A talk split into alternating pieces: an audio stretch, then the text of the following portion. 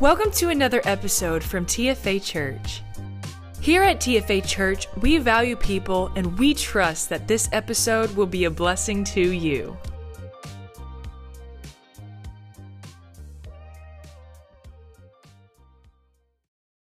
Loving God's people. Loving God's people. And uh, you mean I have to love these people that come to this church? Come on. Love God's people. And when we say God's people, we're specifically talking about the church, the church of the Lord Jesus Christ, because we're all God's creation, but we're, but we're God's child or God's children when we're born again. Okay? When we're born again, we enter into his family. And I love what, uh, what Sarah shared on, on Facebook this week. Sarah DeRocher, she shared a post. It was, uh, she was sharing a time of, from back in 2012, which was referring to four years ago. This is what she said, and I did get her permission to share this this morning. She said, Four years ago today, on a Wednesday night, surrounded by women who have since become my very good friends, I gave my heart and soul to my Savior and Lord Jesus Christ. I became reborn, saved from my sin, and blessed with the knowledge that no matter what happens, I am forgiven, loved, and truly blessed. Thank you, Father God. That's a great post. Amen. Praise God. Praise God. But, you know, the greatest thing was certainly salvation there, and that, that, that, the Lord washed away our sins, and the Lord has done that for, for you and I as, as His children if we've been born again, as we've been born again. But I want to hone in on one line in that post, and it says, She was saying, I was surrounded by women who have since become my very good friends. Following Jesus is all about Him, and it's all about them. Don't forget that. In fact, Jesus said it this way the greatest commandment is to love the Lord with all our heart, all our soul, mind, and strength. And the second is what? Love your neighbor as you love yourself. Wow, that's, that's a, a God I want to serve, a, a Lord that I want to follow. That we love people. We love specifically God's people. At TFA, we value people. So it's a renewal of bringing life to that. That's why we have life groups, because we love God's people. And we want to see each one of us take another step of faith towards God in the right spiritual direction. You know, when we say we value people, we say that because we believe that God values people. God values people. And one thing you see when you look at Scripture is the reason we know that is because people were always on the mind of Jesus. People were always on the mind of Jesus. Now, if you were to have some type of computer that could see your mind right now, and we could put it up on the screen, it may be a scary thing, but we could see your mind. What would we all see? May, we may see that you're thinking about your children, right? Where's Billy? Where's Johnny? Where's you're thinking about your children. It may be that you're thinking about your bank account, money. Maybe you're thinking about a game later this afternoon. Maybe you're thinking about tacos. I don't know. Whatever it is that you're thinking about. But if you were to, uh, to get a computer and, and look at the mind of Jesus, you know what you would see on the mind of Jesus? People. You'd see people. In fact, Jesus, when he was here, uh, he would pull people to the side, and this is what he said to Simon Peter Peter, you're a fisherman. I'm going to make you a fisherman, someone that has fishing on your mind all the time. You are going to become a fisher of men. In other words, you're going to have people on your mind. He said, Let the children come unto me. Jesus said things like, uh, Man was it made for the Sabbath, but Sabbath was made for the man because he was concerned about people. He sees Zacchaeus up on a tree and he says, Zacchaeus, come. Yeah, I'm, gonna, I'm, I'm coming to your house today, Zacchaeus. He, he noticed and recognized Zacchaeus and, and uh, this short man that climbed a tree so he could see Jesus afar off. Jesus took notice of that because people were on Jesus' mind. And in fact, the worst, most difficult day of Jesus' life, he had people on his mind when he was hanging on the cross. He had his mother's welfare on his mind. He had the thief beside him on his mind. And the people that cursed and spat upon him and pulled his beard. And, and as he was hanging there, he said, Father, forgive them. It's because he had those individuals and those people on his mind. People were always on the mind of Jesus. And so there's a story that I want us to look at in Luke chapter 9 that kind of illustrates this. And it, this little story has always kind of fascinated me as well because uh, James and John were known as the sons of thunder, and they're ready to hurt somebody. All right? They're ready to hurt somebody. Watch this story Luke chapter 9, verse 51. Now it came to pass and I'll uh, read it from the New King James this morning. Now it came to pass when the time had come for him to be received up, that's as he was about to go to heaven, uh, die for our sins, be raised from the dead, and, and, and uh, go to heaven, that he steadfastly set his face to go to Jerusalem. And he sent messengers before his face. And as they went, they entered a village of the Samaritans. Village of the Samaritans. So he's going to go through Samaria. In fact, that's another example in John chapter 4 that he had a lady at the well, a woman at the well on his mind because he had a divine appointment that he was about to have at this well in John chapter 4. That's another example. So he's going through Samaria. He sends his messengers to prepare him, for they did not, but, verse 53, but they did not receive him because his face was set for the journey to Jerusalem. That, that is, he wasn't planning to stay in Samaria, he was on his way to Jerusalem.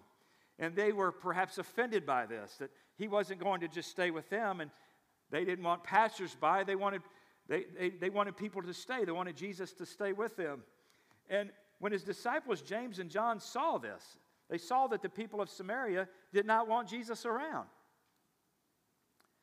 They said, Look, Lord, do you want us to command fire to come down from heaven and consume them, just as Elijah did? Some early manuscripts don't have that part, but the most reliable manuscripts do. And he says that, Do you want us to call down fire from heaven, just as Elijah did? But he turned and he rebuked them and he said, You do not know what manner of spirit you are. That's a whole teaching right there of the Spirit of Christ living within us. But Jesus is basically rebuking James and John, saying, Listen, you're trying to hurt the Samaritans. You're trying to hurt these people. I've come to bless them. For the Son of Man did not come to destroy men's lives, but to save them. That was his whole purpose. James and John are saying, You want us to protect you, Jesus? You know, there was a, one of the disciples named Simon, the what? Zealot. He was ready to take the Romans by storm and overthrow the Roman government. And, and this is kind of the camp that James and John were in of, of saying, Do you want us to come against them now because they don't want to welcome you? James is, and Jesus is rebuking them because they're not looking at it from Jesus' perspective and they're not looking at it through the eyes of the Lord because they were ready to hurt somebody. You ever feel that way? We're talking this morning about loving God's people. Loving God's people. We like to say at TFA all the time that you've heard me say that I love you so much, I want to spend eternity with you. That's how much we should love one another at TFA. That's how much we do love one another because when we receive Christ, just as Sarah said, when we receive Christ, we receive new friends, we receive new family. And this spirit of James and John ought never to come upon you and I this morning in the family of God. It ought to be that, you know what? We take the Spirit of Christ because that's what we're doing is following Jesus. So, how did Jesus have people on his mind? How did Jesus love people so effectively? And how are we going to love people effectively? Well, number one, I have three of these. Number one, Jesus was able to love people so effectively because Jesus knew the heart of the Father. Jesus knew the heart of the Father. Jesus knew better than anyone else what the heart of the Father looked like.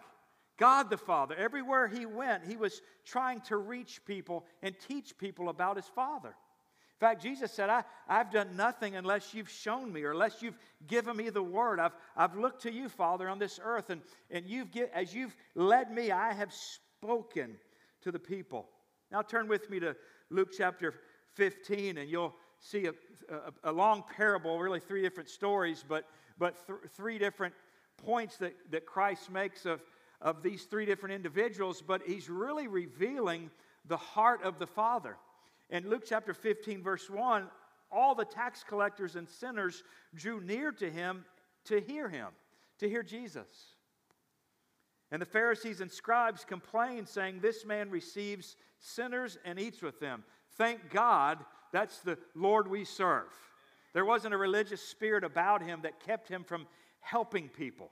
You know, the, one of the things that actually caused Jesus to be crucified by the religious leaders is because he helped people that didn't deserve it. it's called grace. And Jesus went about helping people, and he's eating with sinners, and, and that's what he was accused of. And so he spoke this parable in verse 4. He says, What man of you having a hundred sheep, if he loses one of them, does not leave the 99 in the wilderness and go after the one which is lost until he finds it? When he has found it, he lays it on his shoulders, rejoicing. And when he comes home, he calls together his friends and neighbors, saying to them, Rejoice with me, for I have found my sheep which was lost. Which was lost. I say to you, likewise, there will be more joy in heaven over one sinner, over one sinner who repents, than over 99 just persons who need no repentance. There's, there's a party in heaven when, when a sinner finds Christ and repents of their sins. The angels in heaven rejoice. That gets God's attention. That is the heart of the Father. That's why we do missions. That's why we love God's people, so that we are healthy and we point others to God and that we love one another because we're going to spend eternity together in heaven. And we understand that, yes, we're not perfect. Yes, we all have issues. Look to your neighbor and say, You have issues. We all have issues. Is anyone perfect? No. We all have issues. But Jesus says that's the heart of the Father, that He goes after the one.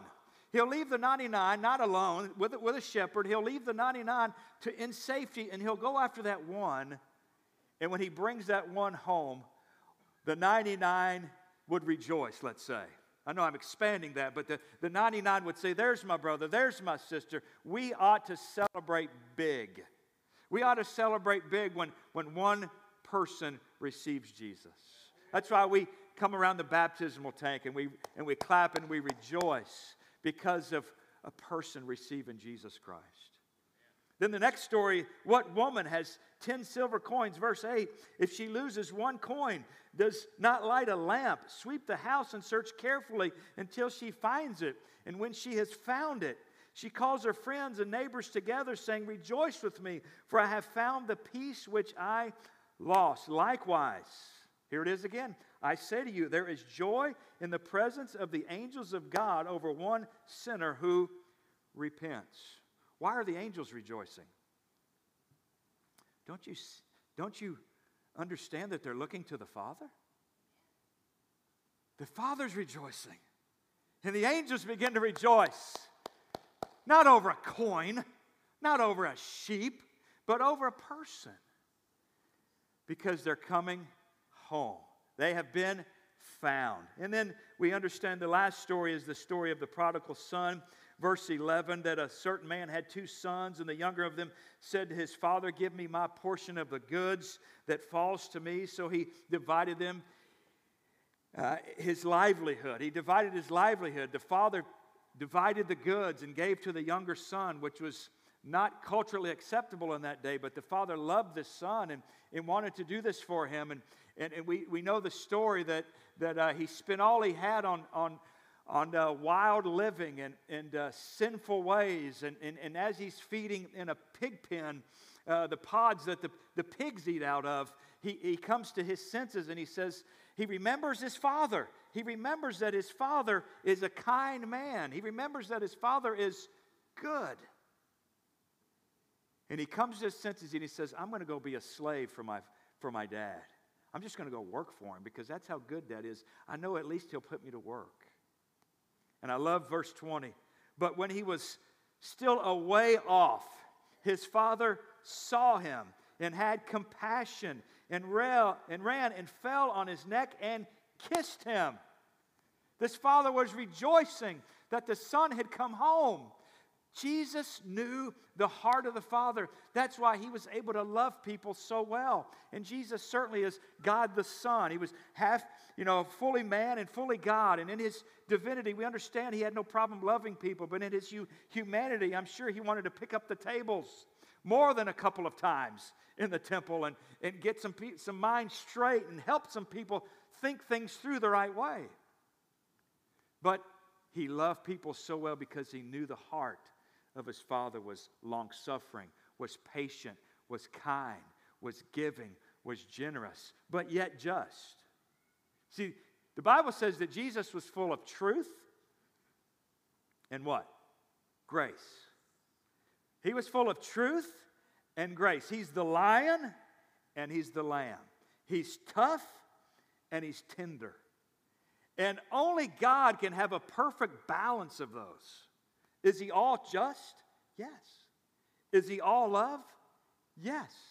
He never stops being just, he never stops being love. He's all of that. And Jesus understood the heart of the Father that sin had to be paid for, the price had to be paid for. And Jesus was that perfect Lamb of God that took our sin debt and paid it in full on the cross. And Jesus understood what the plan of salvation was from the Father and the loving heart of God. And Jesus continues the story. He says that, that uh, you know, it was right that we should m- make merry and be glad, for your brother was dead and is alive again and was lost and is found. See, that, that brother that was kind of self righteous and saying, I never, never went anywhere, that's that truth. That's that law. That's that one on that side. That, hey, that's self righteous. And the brother that was lost, the prodigal son, that's that grace. That's that okay, you can have it all and go see what happens, right? Truth and grace, it's that balance. It's that, that whole, that mesh. Somewhere we have to find a way in the middle in the body of Christ to not be self righteous over here and, and just all grace over here. We have to have balance. And that's what makes the church so wonderful. That's what makes the church so wonderful because the easiest church in all the world to pastor would be a church of all law. Pastor, can we do this? No. Parents, you ever have those no days? Your kids say, Can I have a brownie? No. In fact, this is a no day. Everything's no today. Right? Pastor, can we do this? No. Can we do this? No. That's that's the law. But but grace over here is, Pastor, can we do this? Yes. Yes. Oh, then I'm just going to do anything I want to do. No. No. See, you understand what I'm saying this morning? Jesus knew the heart of the Father.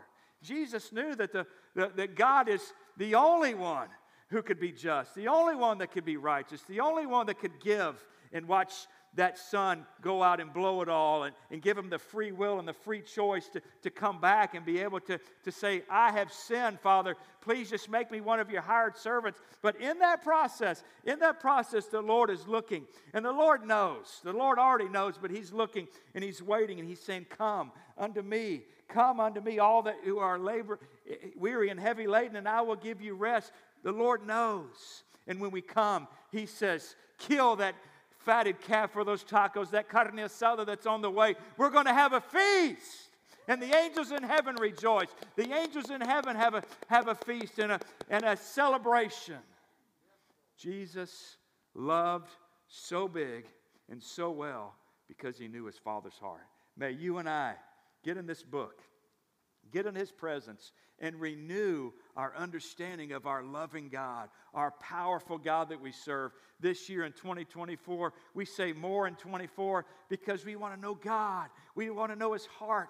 We want to, say, we want to hear what he says to us, and we want to follow him where he leads us and how he guides us. I remember uh, playing in a softball tournament in Pineville in our church uh, in Leesville years ago, and, and uh, this particular softball field was out in the kind of out in the woods. I, Brother Gary, you may know the softball field out in Pineville didn't have much cell service, didn't have much cell service at all. And we had our, our pitcher from our church was from Venezuela. And uh, I knew he didn't have a, a, a, smartphone, okay? It was one of those flip phones. And uh, we got there and we're about to huddle up for a team prayer. And I'm looking around and, and I, don't, I notice Ilirio's not there. I say, uh oh, Ilirio's not here, but I'm his pastor. And uh, I was playing first base, but I'm also pastor, and I think, uh oh. And this is not to toot my own horn this morning, but I, I think, uh oh, Ilirio's lost. I got to get out of here. I got to go find Ilirio. So I get in my car and I drive to where there's better reception because, again, it's kind of in the woods and the reception was bad out there. And I got to a place in Pineville where I could reach him on his phone. And I said, Ilirio, ¿dónde estás, man? Where are you at? Oh, Pastor, where, you where are you, Pastor? You know, he's, he, uh, he's just doing his best to get there. And then this is what he said. I, I, said, I said, meet me at this building. I'm over here. We met. He didn't have GPS, okay? I know this is about 10 years ago or so. We met, he follows me to the field, and this is what he says Oh, Pastor, I was lost, but I just knew my pastor would find me. I just knew I was lost, and, and his daughter was in the car too. He said, I told my daughter, Pastor's going to come find me. Listen, we serve a God that when we were lost, he found us. That's the heart of the Father. So when one of us are wayward, let's go after them because that's the heart of the Father. That's the heart of the Father. So Jesus knew that. He understood that. And so that's how he was able to go after and, and love the and tell the story of the woman at the well who had five husbands, and the woman she was living with was not her current husband. And Jesus knew that the lady caught in the act of adultery was guilty, but he told her, Go and sin no more. That's the law. That's not all grace, that's, that's law and, and, and then re- restoring Peter after he denied Christ three times. That's, that's truth. That's love. because he knows the heart of his Father. Number two, how are we going to love people well? How are we going to love people? Well, first of all, Jesus knew the heart of his Father. Secondly, Jesus knew the reality of eternity. This is big. This is big. Jesus knew the reality, and Jesus knows the reality of eternity. Luke 9 56 again, for the Son of Man did not come to destroy men's lives, but to save them. Save them from what? Save them from sin. Save them from sin that corrupts and, and damns our soul to, to hell if we don't follow Jesus, if we're not born again. And Jesus understood about eternity. Let me give you quick eight things that Jesus said about eternity. All right, I, I don't know any quick way to do this, but number one, heaven is real. Jesus says this about heaven. Heaven is real. It's real. In John chapter 14, Jesus describes heaven as a real place where he will live with his disciples. He says, Don't let your hearts be troubled. I'm going to prepare a place for you. If I am going there to prepare a place for you, I will come back to receive you unto myself. So, so heaven is real. Secondly, hell is real. Hell is real. Jesus taught about the authority of hell, describing it as a blazing furnace, a place of weeping and gnashing of teeth. Luke chapter 16, verses 19 through 31 tell the story about the rich man and Lazarus. The rich man and Lazarus, and how the rich man died and went to, went to hell and, and looked up and saw Lazarus at, at Abraham's bosom. Read the story, but eh, we don't have time for all the details of all these stories this morning. But, but you, you see that this rich man was, was burning in hell, not because he was rich, but because he didn't know God. And there was this separation. And Jesus said that the, the Lazarus cannot go to where the rich man was. There was this, there was this chasm that separated, and they were separated for all eternity. Hell's not a place of torture, it's a place of torment. Because God's not there. His presence is not there. God's people are not there because they've been born again, they're going to heaven. And so hell is real. If you look up the 1900 verses in the New Testament that Jesus is speaking, if roughly 1900, about 13% of those verses deal with eternity. All right, so Jesus talked about heaven and hell quite a bit. 19 or 13% of those 1900 verses. So thirdly, Jesus talks about the fact that you can choose where you spend eternity. Jesus says you, you can choose where you spend eternity. Uh, John chapter 5, verse 24 Verily I say to you, whoever hears my word and believes him who sent me has eternal life and will not be judged, but has crossed over from death to life. Fourthly, Jesus is the only way to eternity in heaven. John chapter 14, verse 6, Jesus says, I am the way and the truth and the life. No one comes to the Father except through me, Jesus.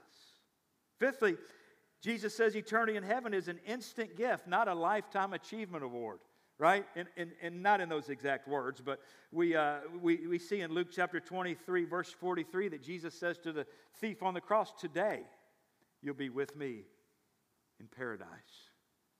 Jesus says, living, number six, living with eternity in mind isn't always popular. Says in Matthew 7 13, wide is the gate and broad is the road that leads to destruction, and many enter through it. Jesus said, But small is the gate and narrow the road that leads to life, and only a few find it. Number seven, you don't get to change your mind once you step into eternity. Going back to that story of the rich man and Lazarus in Luke chapter 16, verse 26. Between us and you is a great chasm and has been set in place so that those who want to go from here to you cannot, nor can anyone cross over from there to us. Number eight, Jesus invites everyone to spend eternity in heaven with Him. Wow, that's good news. John chapter 3, verses 14 through 15. Just as Moses lifted up the snake in the wilderness, so the Son of Man must be lifted up, so that everyone who believes may have eternal life in Him. Reality. Jesus knew the reality that we are all just a thin veil away from eternity. That thin veil is a heartbeat. It's the only thing that separates you and I from eternity right now, this morning, is a heartbeat. And Jesus understood that was real. That's real. And he came from heaven to proclaim that so that we would decide to follow Jesus. Say, Pastor, I thought you were talking about loving people. Yes, I'm talking about loving people. How did Jesus love people so well? Because he understood there's a motive to love people because we have to build God's kingdom because God sent me, Jesus. He, he, I'm paraphrasing here, but he sent me, Jesus, to, to die, to pay my life. And yes, I can love you well in the process. You have people that are difficult to love in your family, at work, at church. No, not, not this church. That, that was that other church. Listen, Jesus understood the reality of heaven. Reality. It's kind of like when you and I leave Louisiana and we go on a trip out of state. We end up in Colorado. We were in Colorado a couple summers ago, and we're driving. We're in Cañon City, Colorado. Lindy probably knows where that is. Cañon City, out in the backwoods of Colorado, in the middle kind of of the state. Beautiful. We're driving. The first thing we see in town as we come into town, it was the restaurant, in a restaurant called The Lost Cajun. the Lost Cajun. I said, what you and I, what you would probably say if you saw that restaurant as well. They don't have any good Cajun food there. I bet you there's no good gumbo there. Why? Why would you say that? Why would you and I say that? Because we've had the real deal. We've had the real good Cajun gumbo in South Louisiana or etouffee or boiled crawfish right here in South Louisiana. We've had the real thing. Jesus understood what the real was all about. And while I'm chasing that, let me just add to that story a little bit. Many have asked me, Pastor, why do you love tacos so much? Why do we have to hear about them every Sunday? I was on a mission trip to Monterrey, Mexico. Two of the guys that were in the dorm with us, and I've shared this story before, I know, but two of the guys that were in the dorm with us were from Monterrey. And they were sneaking out at 11 o'clock at night. And I said, Donde van? Where are y'all going? They said, Man, in their Spanish accent, you know, in Spanish, they were saying, We've been eating gringo food all week, and we, we need some tacos. So I said, I'm going with you. Snuck out. We're like, you know, sneaking out of the dorm, looking at the security cameras. Oh, we go out this street on the, in Monterrey, Mexico, and I get halfway down the street and I think, uh oh. I'm in trouble. It's not safe. it's not. So we're walking. We get to this taqueria, and I'm telling you, it was the most amazing food, bite of taco I'd ever had in my whole life. I said, Taco Bell just went way down on my list. way down. And the second night, we did it again. But the, that, the third day, we didn't do it again, but we were driving by there, and the missionary said, Whatever you do, Pastor, don't eat in that taco stand. That will make you sick. I didn't get sick because I have so much faith that I didn't get sick. But we've had the real thing in South Louisiana. You see what I'm saying? Jesus was able to love people so well because he understood reality is, or heaven or eternity is real. It's not just something we talk about. Maybe, possibly. How do we know eternity is real? Well, certainly you have Scripture. You, you have individuals that have passed and come back. We have their, their eyewitness account as well. And, and certainly we don't put that next to Scripture, but that just testifies of, of what we already know. But the main, the main way we know eternity is real, one word Jesus. Jesus. How do you know there's a God? Jesus. How do you know God is real? Jesus. Jesus. Because Jesus died on that cross and rose from that dead, and if that didn't happen, there's no God. But because it did happen, there's God. Jesus died on that cross and rose from that dead and sent the Holy Spirit to live in our hearts by faith. And so we trust that. We trust that, and it's real. And if He proclaimed that eternity is real, we trust His words. We trust His words that it's real. He knows the reality of heaven, just as you and I know the reality of a good king cake. People don't even know what that is outside of Louisiana, different places. The Bible says life is a mist that appears for a little while and vanishes. John, James chapter 4, verse 14. It's a, it's a mist that appears for a little while, then vanishes.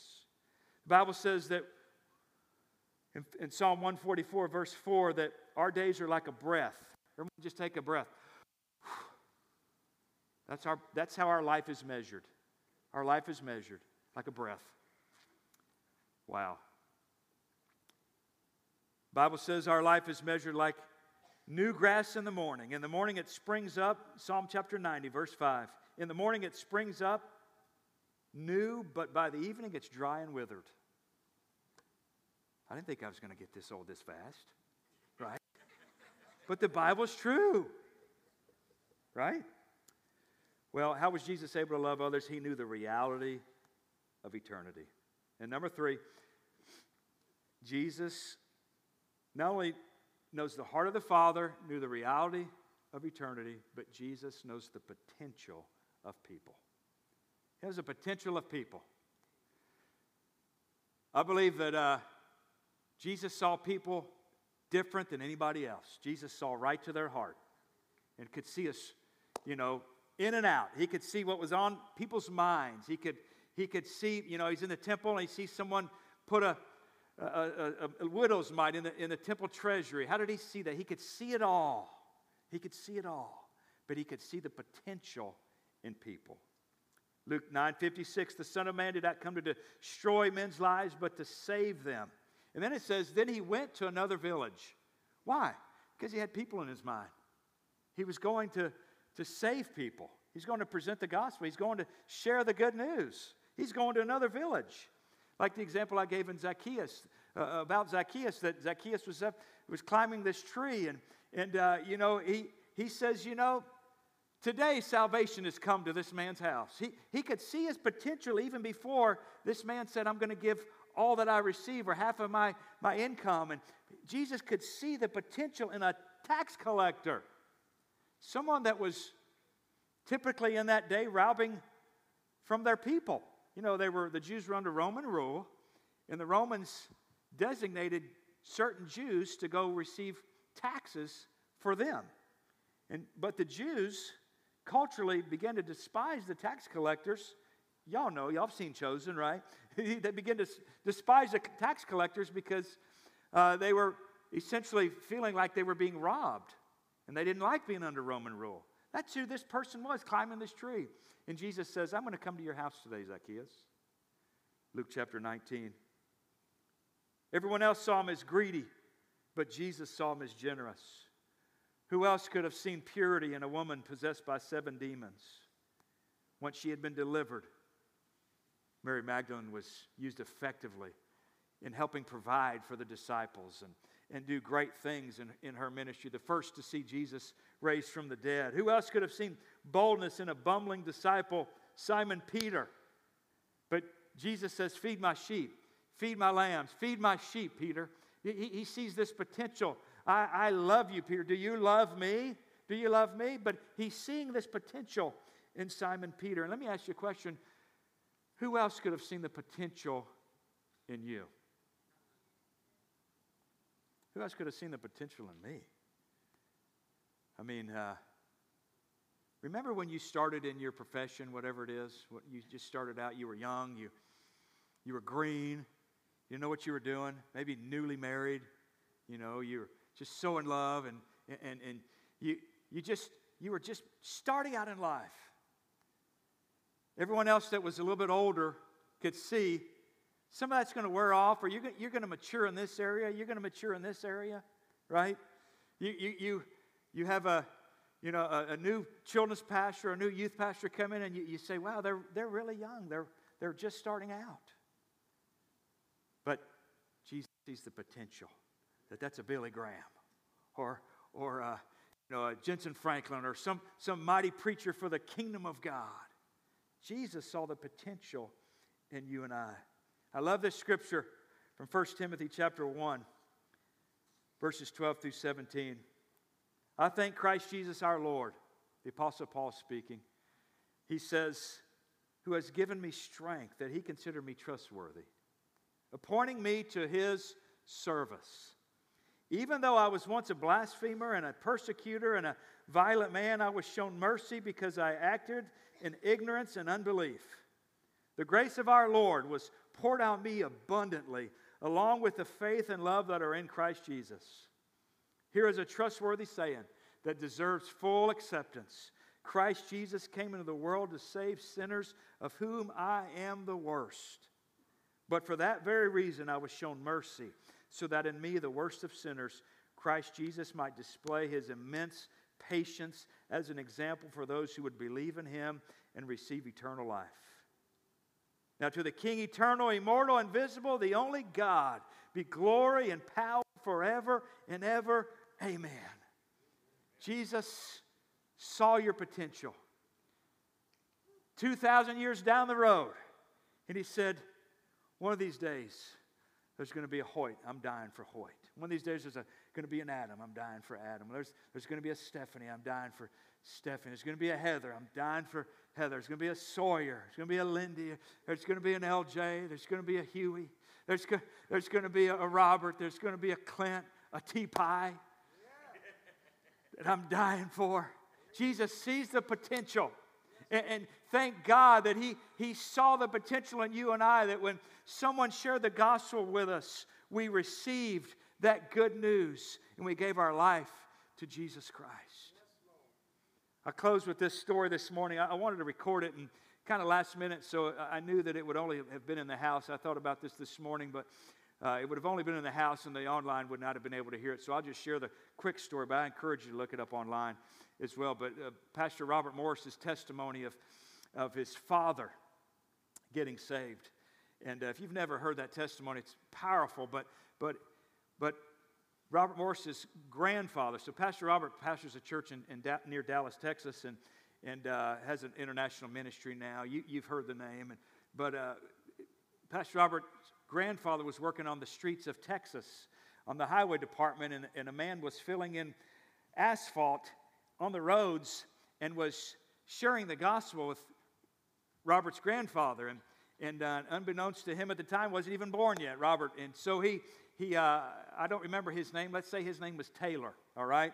This man began to share the gospel and said, Would you come to my house later today? I want to I want to share more about this. And, and I'm going to try to make a long story short, but they were sitting in the house, and, and uh, Robert's dad was on the porch, and there was a screen porch. And uh, the man brought his grandfather to a place where he, of decision, would you like to receive Jesus right now? And uh, Robert's grandfather said, No, I'm going to wait. And the man sharing the gospel with him said, Well, if you ever want to, I want to say a prayer that you could pray like this. And again, Robert's dad was on the porch listening, and he was 16 years old. And his dad said the prayer. His dad said the prayer. He received Christ, unbeknownst to this individual that was sharing the gospel with Robert's grandfather. So a few years pass, and Robert's dad's serving the Lord. Robert gets saved, comes to know the Lord, and begins to share Christ and begins to being ministry. And Jesus sees the potential of all this, by the way, when this is happening. And still his grandfather's not saved, still his grandfather's not serving the Lord. Gets up in age at a family reunion. His grandfather's in his late 70s now. Robert takes him to the side and shares Christ with him and, and, uh, and says, You know, a man shared this with me years ago. I wish I would have received Christ then. And Robert says, Well, well grandfather, you can receive Christ now. And he did. At that moment, he received Jesus Christ as his Lord and Savior. Robert ends up getting the name of the man who originally shared Christ with his grandfather. Let's say his name was Bud, all right? So he calls Bud on the phone. Didn't know if he was still alive, calls Bud. And he says, Bud, you shared, you don't know me, but you shared the gospel with my grandfather. And I want you to know that he received Jesus Christ as his Lord. And Bud says something to the effect of, You know, I have your grandfather's name in the back of my Bible, and it is not crossed out. He said, I have kept all the names of the individuals in the back of my Bible that I've shared Christ with one on one to pray a prayer of repentance. And I've prayed for your grandfather all these years. All these years I've prayed for your grandfather to receive Jesus Christ. Robert says, well, he received Christ as his Lord and Savior. Well, Bud says, Bud says, I've crossed out all the names in the back of my Bible. He said, I have one name left in the back of my Bible, and it's your grandfather's name. He said, when we hang up, I'm going to get my Bible, and your grandfather's name is going to be crossed out of the back of my Bible because he received Jesus Christ as his Lord and Savior. What a powerful story of potential. We don't even know what effect we are making on people's lives when we share Christ, when we love them, when, we, when they come in from the community and we smile, we welcome them to TFA, when we welcome them to a life group, when we say hello. You want to get some coffee as a young adult and come to Hunter and Samantha's life group when we say hello. And it, it may be that we hear 20, 40, 60 years down the road of the difference we made but TFA Church, let's renew our commitment to love people well.